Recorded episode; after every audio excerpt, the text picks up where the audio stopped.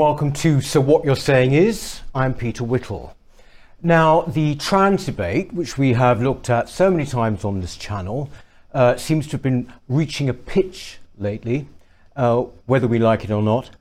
And uh, indeed, recently, it would appear that there has been some real fight back. First of all, the infamous Tavistock Clinic is going to close. There have been various victories with people who are what is known as gender critical in the courts and indeed in the sports industry. There has also been pushback when it comes to uh, trans participants. Uh, this all seems very good, but is it really?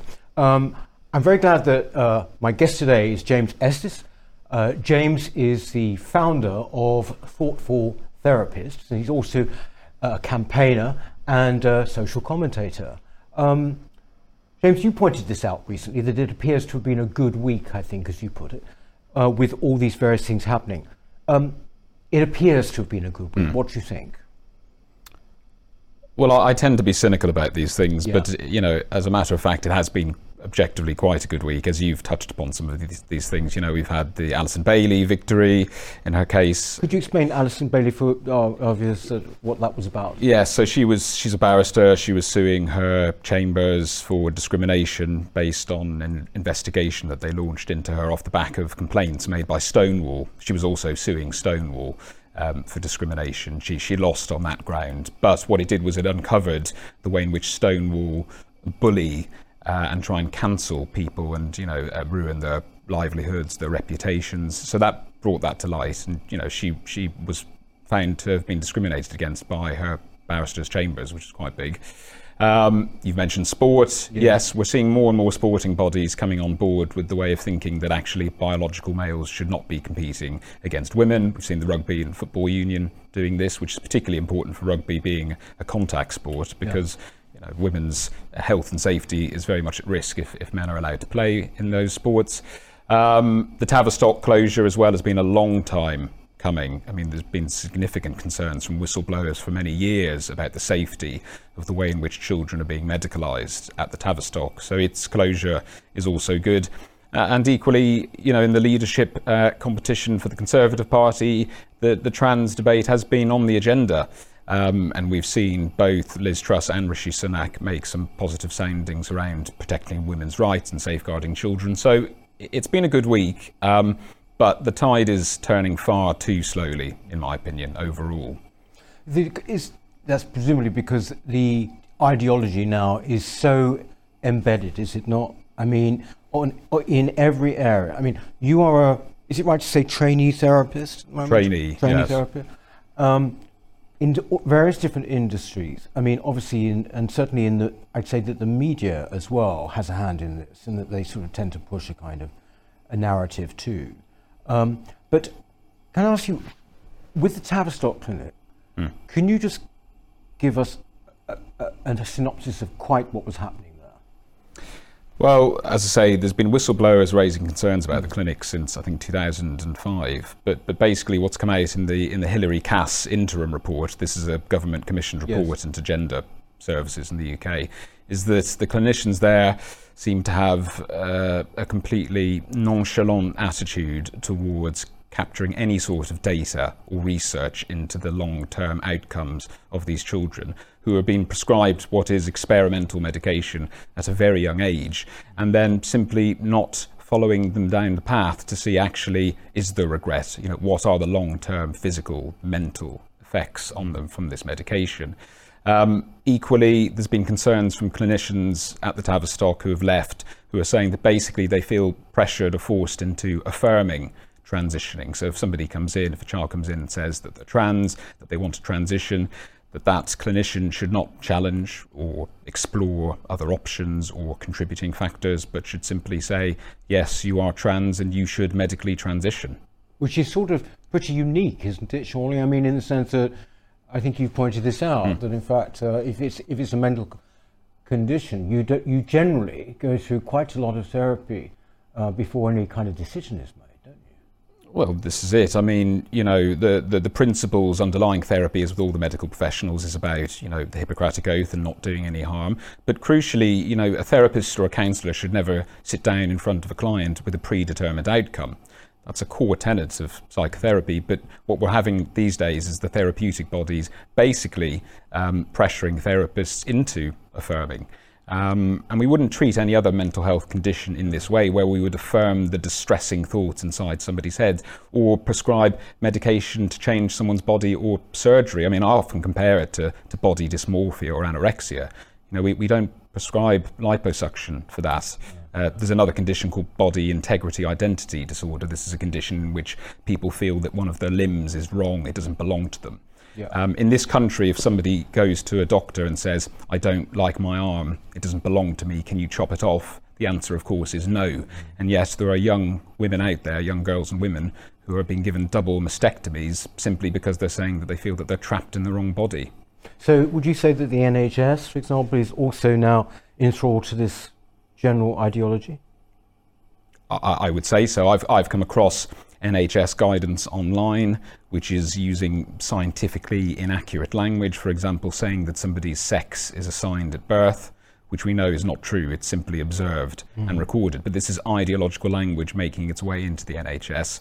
Uh, and yes, I mean, children, young people can avail of this irreversible treatment on the NHS. I'm particularly concerned about private clinics that have been springing up because mm. there's huge commercialisation here. Um, and the use of euphemistic language. I've come across clinics' websites who refer to double mastectomies as gender affirming procedures, you know, which is trying to, in some way, take away from the fact that this is a, a significant, irreversible medical procedure. And there's a lot of money to be made out of this, worryingly. You mentioned money there as being a possible with these clinics as yes. being a, a, a possible motive, but what do you think is the motive?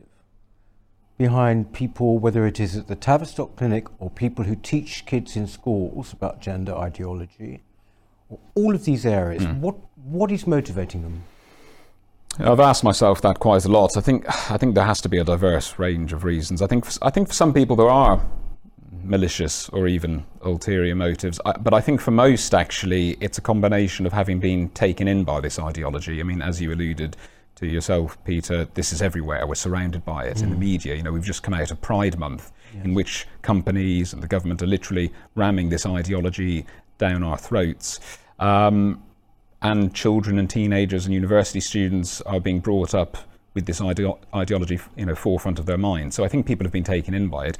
I think for a lot of people, they're just terrified of saying the wrong thing. They're terrified of offending somebody. They're terrified of being cancelled and having the mob come for them to try and cancel them effectively. Uh, I think it's um, it's a perfect storm in that in that respect. Yeah. But ultimately, to me, the the motive is irrelevant because the outcome, which is damage to children, is the same. Yes, I mean it's just outright child abuse, isn't it? Well, at the very least, it's I mean it's it's neglectful. But I, I would say that a lot of the practices that are going on are are abusive. Um, in a sense, we've robbed children of, of childhood, which is to be able to mm. make mistakes and, and grow without facing irreversible regret. I mean, children have, have always had fads um, and been rebellious, and, you know, often the comparison is made with kind of goth or emo culture, which seems to have died down over recent years. But, you know, children would go off and experiment with different ways of being and acting and talking and dressing and that was fine. And then usually a few years later, they'd realise that actually it wasn't that cool after all, and they'd go and do something else. You know, and that's one of the wonders of childhood. But nowadays, this fad of being trans or non-binary and having your pronouns and transitioning socially can lead to irreversible regret. And I've spoken to so many of these detransitioners who have lost parts of their body that they can yeah. never get back. Yeah. What worries me really is that it's. We are discussing this just before we came came on on air.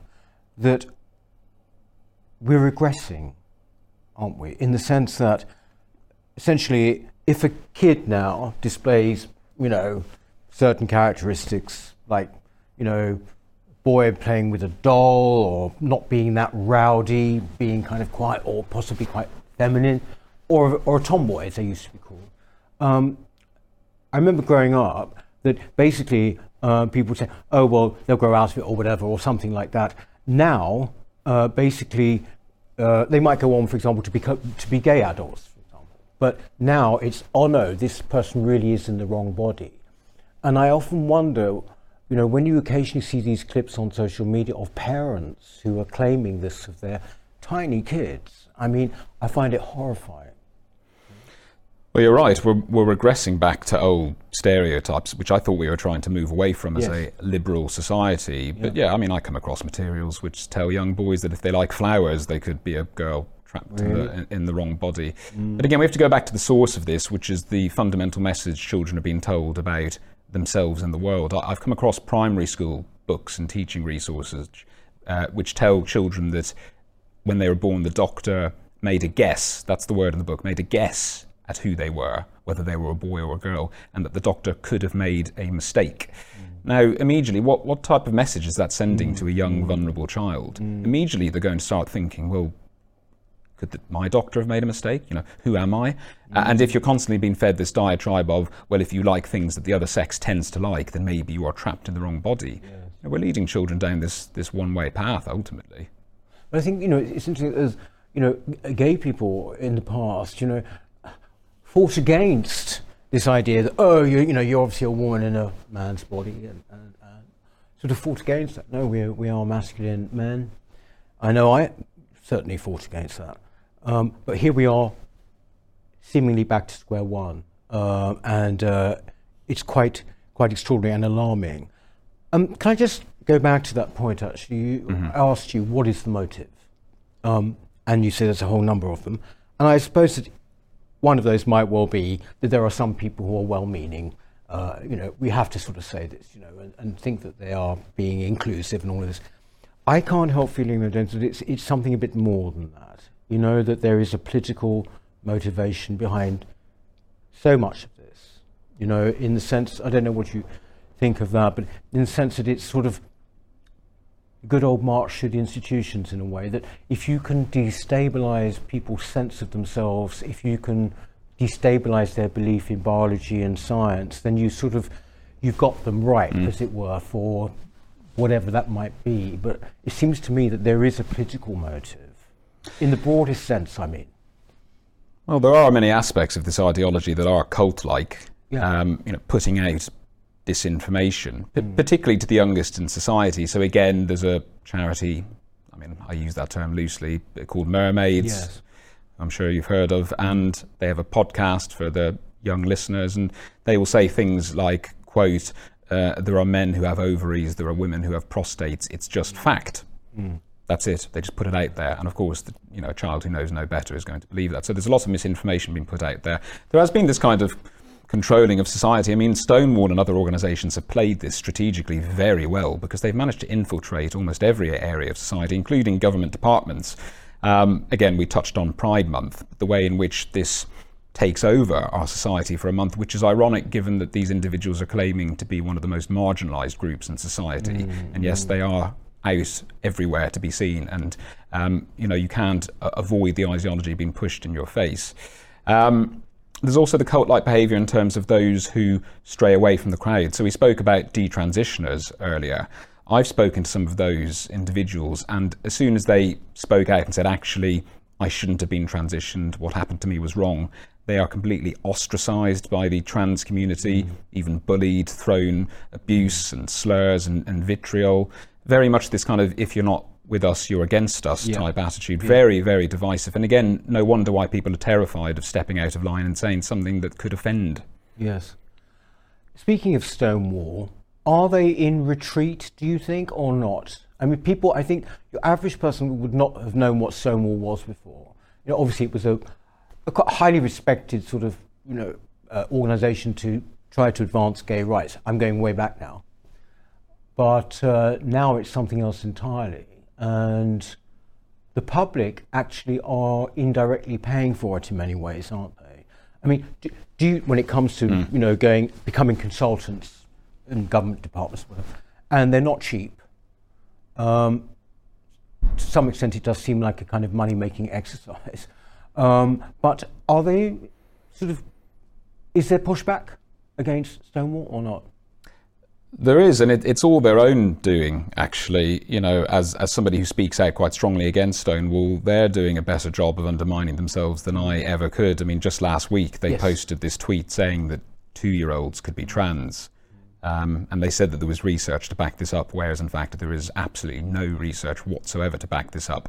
And then they kind of fudged it and kind of, it wasn't really a retraction, but they, they basically fudged it. But that caused uh, huge uh, alienation between a lot of the departments and companies that held them in good esteem, actually. I mean, I, I saw a tweet from uh, a minister um, for the Department of Business, Energy and Industrial Strategy who said that he was delighted to announce that his department would no longer be affiliated Yeah. with Stonewall. This is actually quite revolutionary because a few years ago, these departments were hook, line, and sinker in Stonewall's clutches, and if they were ever to kind of distance themselves from it, it would be done under the radar for fear of attracting abuse or attacks online. But here, ministers are coming out saying, "Thank God we're leaving Stonewall." so I, I think Stonewall are on their way out, but again, the tide is turning too slowly on that as well. Well, this is the point. I mean, go back to my. I know I'm rather uh, uh, like a dog with a bone on on this point. What would make somebody put out something with no evidence saying that two-year-olds can be trans? Right, something absurd and incredibly damaging, and all the rest of it. What would make them do that? you said it's there's some people who maybe are malicious, whatever, or it could just be they've got to keep going along on this track because it's very lucrative to them, or they you know all the rest of it, or is it again some kind of attempt to completely sexualize children in some way? I think it could be all of the above. I mean, there's Because a child can't be trans. Well, even this term trans child we see being used a lot. Uh, Again, I come back to the point that in order to transition in this country, you have to be diagnosed with a mental health condition. So, you know, why are we not saying child with gender dysphoria? Why are we saying trans child as if this is something immutable about them that can never be changed? Again, you wouldn't call them a- an anorexic child, you would say a child with anorexia. Yeah, This is a condition. But I, there's a lot of money to be made in it. I mean, we've seen organisations like Stonewall. Every company and corporation has a diversity champion now, and we've seen the you know huge increase in these kind of equity and equality roles springing up. So it, it is very lucrative. On the sexualization point, I mean, it's clearly there for us to see. Again, we were speaking about this just before we came on in terms of the kind of drag queen. Um, yes, I was going to ask because this is this comes under the umbrella presumably of inclusivity. Does it? You know the drag queen story time. I think there was actually a protest by some people against one of these events last week. Um, but does that come under the? Un- we, people will ask why suddenly. Wh- wh- What's behind it? Why is there this whole program in here and in America? Um, and uh, one sees often these kind of very disturbing clips on social media, nowhere else. Um, is that under the banner of inclusivity? Is that why this is happening with kids? Well, I think partly it's been conflated with entertainment. I mean, we've seen this kind of the, the drag stuff, the RuPaul drag race, etc., kind of popping up. So that's it's become more of a model of entertainment. Although I wouldn't particularly think it's that entertaining. Um, that's just a personal view on it. But uh, yes, I think people are fearful of of offending again. Um, but it, it's it's a bizarre situation. I mean, uh, what, what relevance is it? I, I'm all for children being read stories before bedtime. Why does it need to be from a, a, a drag queen? I mean, I, I saw recently, and thankfully they rode back on this after myself and others spoke out about it. But the the College of Nursing and Midwifery was running a drag time story event for children, and I, I sent a message to them on Twitter saying firstly, what is the relevance of this to your work? On, on, you know, at all. It's got nothing to do with what you do, so why are you pushing this? And secondly, you know, have you carried out risk assessments and safeguarding assessments? And, and why do you feel it's appropriate to have children being influenced by this type of material? Again, some of the videos that you, you know, you, you've referred to. Uh, I saw one the other day, I think it was from America, in which there's a, a drag queen on the stage and they invite a, a young child up to basically dance for money and the child is dancing and gyrating. This t- child cannot be more than five, six years old, and people are throwing money at the mm. stage at this mm. child. And the drag queen at the end says, "Look how much money you've made off this! Isn't it excellent?" I mean, this is the very definition of sexualizing our mm, children. But also, I saw one of a drag queen just then open his legs completely and display his genitals on stage. You know, this I think this was it was in somewhere in Middle America, Um, I'm just always, I'm just, you know, bewildered by seeing all of these young, young parents sitting around clapping and whatever. I just, I don't get it. Well, there's an inconsistency there because we know that the government, for example, are looking to clamp down on underage use of pornography. Mm. That would seem to be, uh, you know, a good ambition and aim to try and avoid sexualising children too young. And yet, I've come across many MPs who are willing to speak out in favour of drag queen story time for these children. Yeah, it's fundamentally yeah. inconsistent. So yes, we do need to ask, well, what, why is this? What is going on here?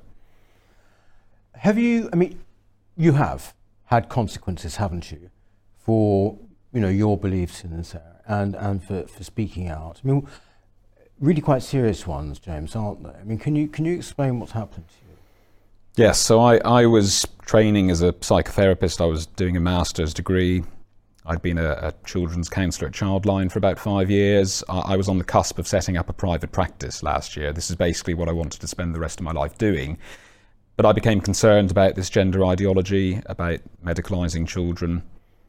I wrote a petition to the government as part of this ban on conversion therapy that they were speaking of, and I basically said to them, if you're going to ban this, please can you safeguard explorative therapy for children mm. who are struggling with their gender? Um, and for that, in May of last year, out of nowhere, I received an email from the, the deputy CEO of my my university institution telling me that I was expelled from my master's degree with immediate effect for bringing the profession into disrepute. Really? And well, what about you know the as it were regulatory bodies in the area? What what what about them? Did they not come to your aid or?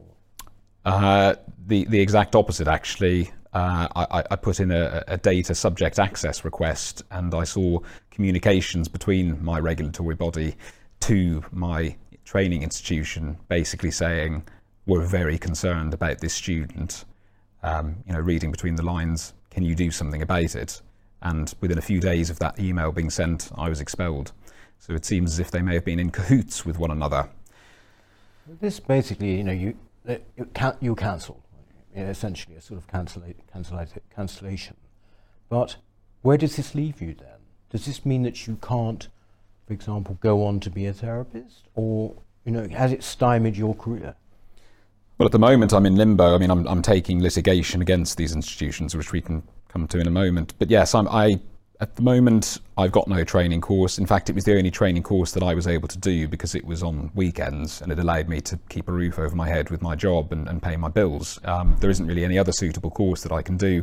Um, and as I said, the regulatory bodies that I need to be registered with seem to have been completely captured by this ideology. But it was very, I mean, it was immediate cancellation. I, I remember the email dropped into my inbox and I thought this has to be some sort of awful mistake. Mm. And I went to respond to the email and I discovered that my university email address had already been blocked within a second of them having sent the email to me. I tried to go onto the online portal to look at policies because no one had supplied me with policies or evidence.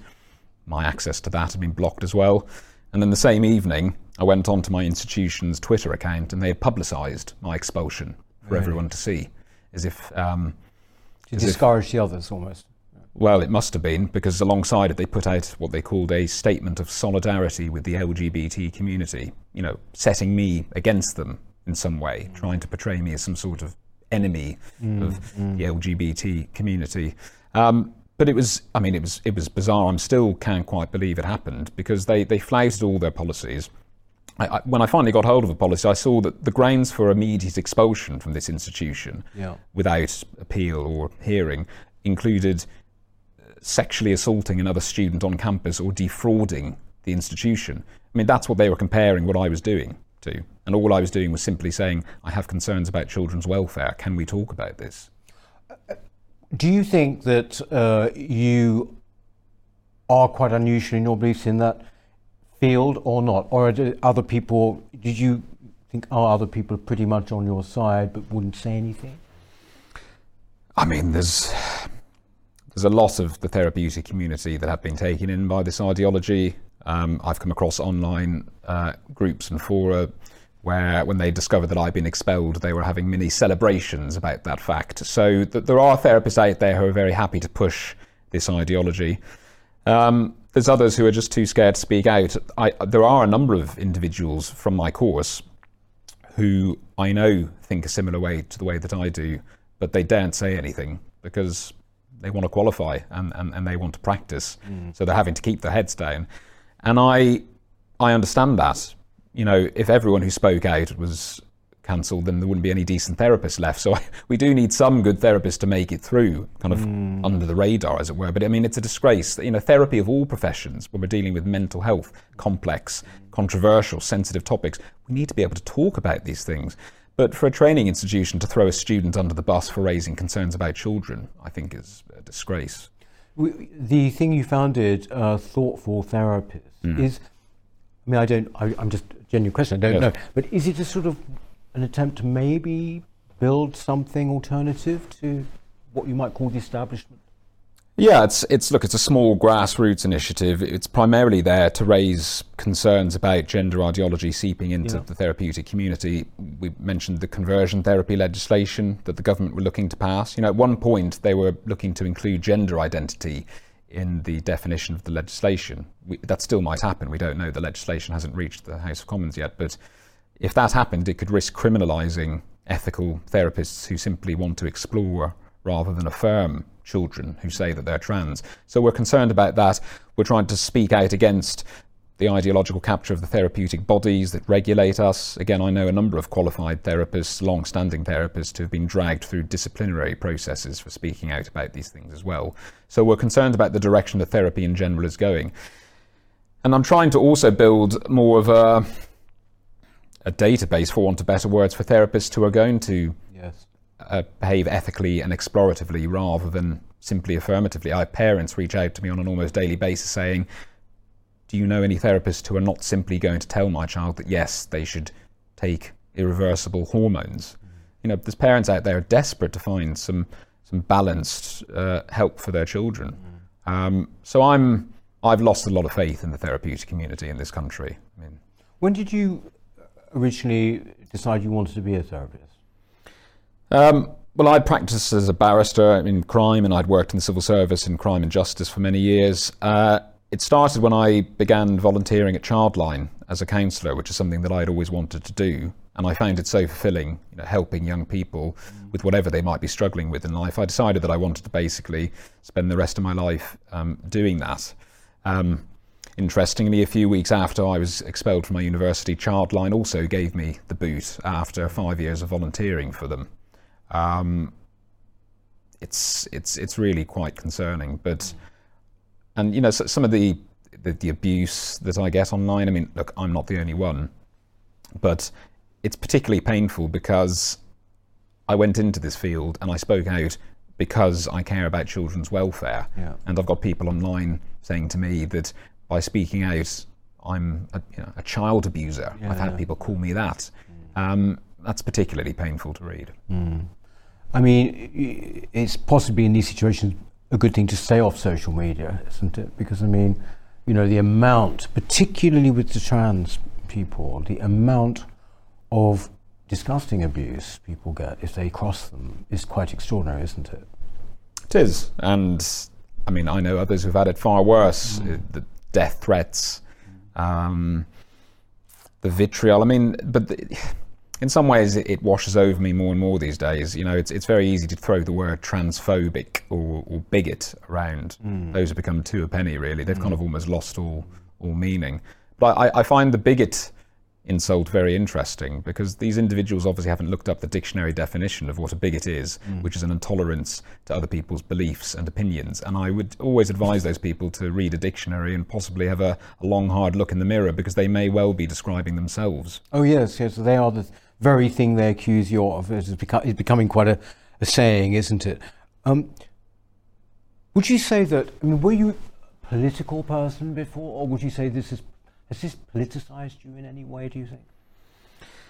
Well, it's kind of taken over my life. I mean, prior to this, I just wanted to keep my head down, yeah. get my qualification, and and do a vocation that I was extremely passionate about. But I found with this topic that once you have a, your eyes open to it, you cannot unsee it. Mm you know, when I speak to the parents who have been alienated from their children through these online communities, when I speak to detransitioners who have had their breasts cut off and can never have them replaced again, um, when I come across some of the horrific materials that are being taught in schools to our young children, uh, I, I don't see how I can ever stop campaigning and advocating and speaking out against this because the stakes are far too high. I mean, I say that this is the issue of our time, and there's a hell of a lot of dangerous and worrying things going on in the world at the moment, but to have an ideology sweep the globe and have such profound impacts on women's safety, on children's well-being, on fairness in sport, on freedom of speech, I think this is the issue of our time. Yes, and also the mere fact that, sort of amazingly enough, we that we have this situation where people find it so hard to define a woman. Oh, actually, no, it's been even crazier than that. The uh, a Labour frontbench spokesman, Dawn Butler, I think it was, once talked about kids being assigned, but you know, this is a, a assigned hmm. sex at birth. Yes. Uh, this is a a would-be minister. Uh, uh I, I find it extraordinary, with one big exception. As we've just had the Lionesses winning you know, the football. Suddenly, everyone knows what a woman is. you not find it extraordinary, isn't it? No, it's it, it's it's um, it's pathetic. Really, it demonstrates the utter hypocrisy that they've got. Uh, and in many ways, I think a lot of these individuals, these politicians, uh, go whatever way the wind blows, whatever they feel paint them in the best light with their supporters, even if it means avoiding, you know, uh, absolute truths, yeah. even if it means flouting evidence, biology, and science. They'll say whatever they have to in that moment. You mentioned uh, earlier litigation. Uh, what stage are you at actually at the moment? Um, well, litigation is very expensive, mm. and I had to crowdfund the money for it. I mean, the, the response I got was incredible. Um, the generosity of complete strangers who, yes. who know nothing about me other than this. Um, I've managed to raise currently around £100,000 really? towards this. Um, I'm not the only one, there's many other cases who've been crowdfunded. It demonstrates the strength of feeling that mm. exists out there. Mm. And people who don't have a voice themselves. I'm kind of, I think, in many ways, a vehicle for their voice to be heard. Um, so I'm I'm suing my training institution, which is called the Metanoia Institute. It's, it's, a standalone therapeutic institution. And my former regulatory body, which are called the United Kingdom Council for Psychotherapy, I'm suing them both for discrimination um, against my beliefs, my, my gender critical beliefs. Um, I'm taking them to the Employment Tribunal. Um, we had a preliminary hearing a month ago, and we're waiting for the outcome of that. Um, but this, one way or the other, is going to be going to trial. Um, right. Possibly not until next year. Yeah. Um, but I will have my day in court. Absolutely. Uh, in the meantime, it's a little bit uh, a stressful thing, isn't it? Living with, waiting for you or not. Um, it's it's good to know that so many people are going to put their money where their mouth is, you know, and support you. you know. Well, I it, you know, being truthful, it has added the pressure of it because, yes, you know, if, yes. if this were privately funded, okay, it's my money. Um, but now I feel that I am representing other people. Uh, you know, I d- I don't want to let them down. I'm taking this action as much to stand up for all the other people out there and yeah. to say to educational institutes and employers, you cannot treat people like this. You cannot curtail the free speech as, as much as I'm doing it for my own personal justice. So, um, I, I want to get the right outcome for all of my supporters. But I'm just happy I'm going to have my, my day in court um, and be able to, you know, stare at these people from across the room who've who've done this to me um, and seek justice because unfortunately litigation should be the last resort but for many of us these days it is the only resort and it's the only way that these people are going to be taught a lesson that they cannot treat others like yes, this yes so where do people, if they want to contribute to your crowdfund, or how do they do that? I mean, what do they? What, should they go to your? Do you have a website? If, if they type in James Esses into Google, the top hit will be my crowd justice right. page, which has a, um, all the information about the case, and they can make a donation if they'd like to and keep up to date with the case. Uh, I'm active on, on Twitter as well, which is just my name, James Esses. Thoughtful Therapists, we also have our own website. That's thoughtfultherapists.org. Um, and I'm always happy for people to reach out to me as well if they need support or if they've got their own stories to tell. It's important that I keep listening to the people whose lives have been directly affected by this ideology. Great. I have to say, I mean, uh, you know, all power to you for, you know, your day in court, of course. Um, the thoughtful therapist thing, I think you're onto something there in the long term. I mean, you know, this idea, which I tend to talk about a lot, of alternative institutions and alternative bodies that people can go to, I think, you know, you should really go with that. You know, that's Hmm. my piece of unsolicited advice. I mean, for the future, I mean, it I think I'll could take be very, that advice. Could be very big. Thank you very, very much indeed. Thank you, Thanks for coming on. Uh, that's uh, James Esses there. You got all those addresses. Um, that's it for this week. Um, we shall see you next time. Thank you very much. Hello. If you're enjoying the New Culture Forum channel and you believe in our mission, may I invite you to join our membership scheme at the link below or on our website, newcultureforum.org.uk. Our work is more important now than ever, and we have great plans ahead for the future, but we can't do it without your support. From as little as £3 per month, you can help ensure that we continue on our mission. As a member, you'll receive a range of benefits, including access to exclusive content, invitations to our private events, including here at our studios, free copies of our books, and much, much more, including, of course, our famous NCF mug. If you aren't able to become a member, then please help us by clicking this button and subscribing to our channel. It's completely free. Just remember to also click the bell icon so that you can get notifications when we post new videos. Thank you.